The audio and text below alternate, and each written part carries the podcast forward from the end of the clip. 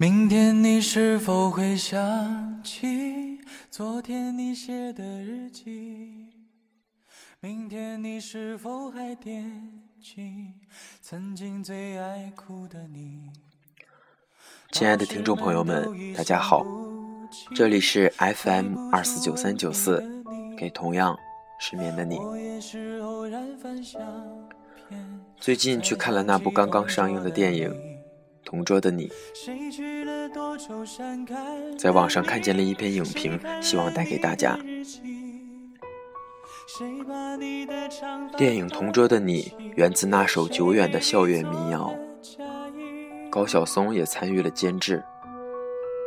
不过，你要是认为这是部浅显青春纯爱电影的话，就一定不会看到背后蕴含的深意和真相。你可以简单的将两个相爱的人的分离归结为造化弄人、缘分交错，但本质上这就是个怯懦的借口。抽离出那些我们八零后一代人的青春记忆元素，高考、军训、四级考试、非典、留学，这个故事的根底上其实是一个女孩。用宝贵的青春、真情陪伴一个男孩漫长不给力的成长。同龄的男孩比女孩晚熟得多，这是电影《那些年》告诉我们的一个定论。但其实男性也并不必然比女孩更勇敢、更无畏。相反，在面临考验时，可能更胆小。更怯懦。小芝对林一说：“以后我就叫你哥哥。”当一个女孩把自己的男朋友叫哥哥的时候，这里面包含多少不明的托付？信赖这个男人会在任何紧要关头给他兄长般的保护和依靠。那时候的林一。自然不会懂的。他为他打架，他为他比拼喝牛奶，他给他的都是一些自以为是的男子汉的幼稚保护。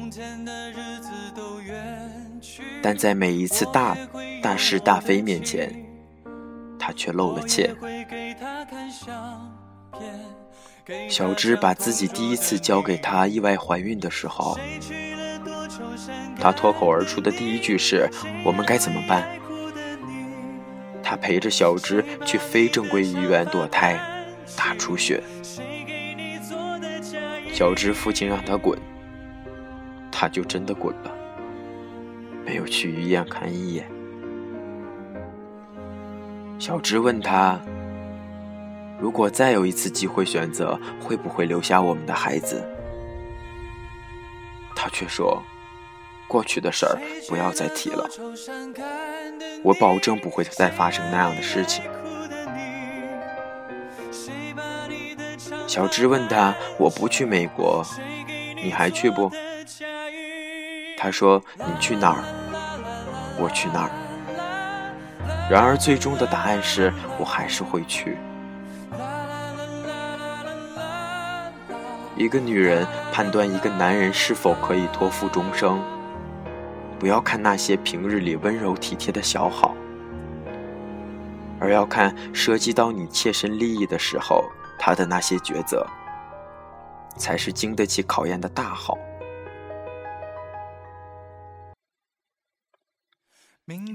非典的时候，林一被隔离了，看到越来越多的人被送走，生死攸关的时候，小芝原谅了林一。在深夜里爬上高高的梯子，用小小的身躯、积聚的爱情力量，敲碎了隔离室的窗户，伸出手让林一跟他走。到底是谁在庇护谁呢？瘦弱娇小的小芝一直在庇护高大威猛的林毅，考大学，过四级。留学，把他送上了一步步人生辉煌的阶梯。有时候，女人对男人的爱，近乎母亲对幼子的爱，包容他所有的幼稚、怯弱、不担当，如贝蚌孕孕育珍珠，爱起来都是生疼生疼的。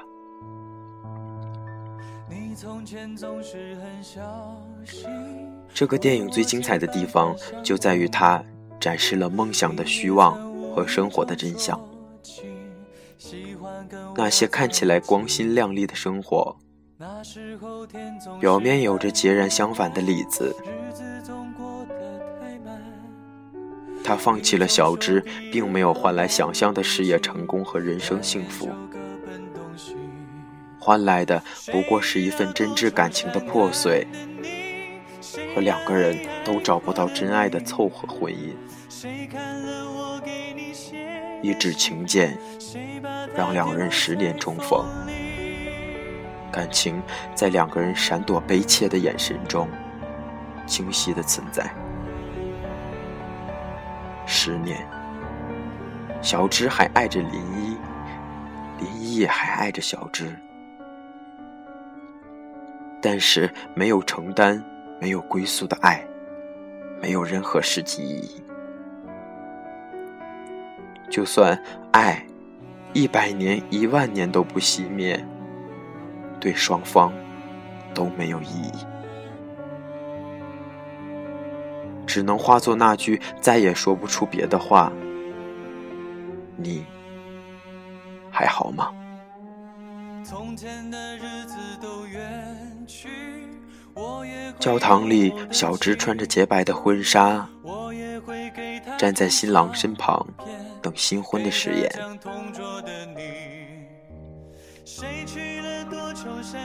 林一想要抢回自己失去了十年的女孩，可是那只是一闪念。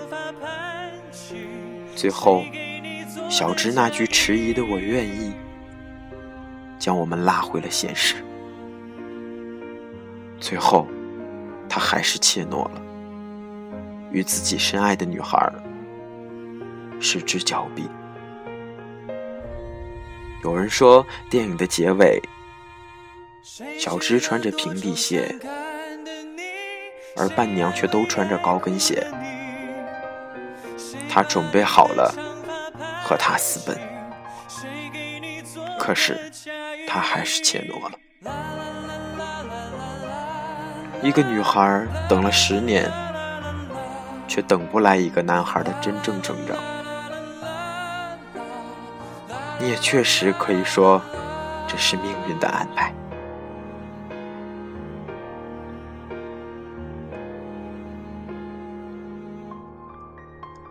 感谢您的收听，祝大家晚安，好梦。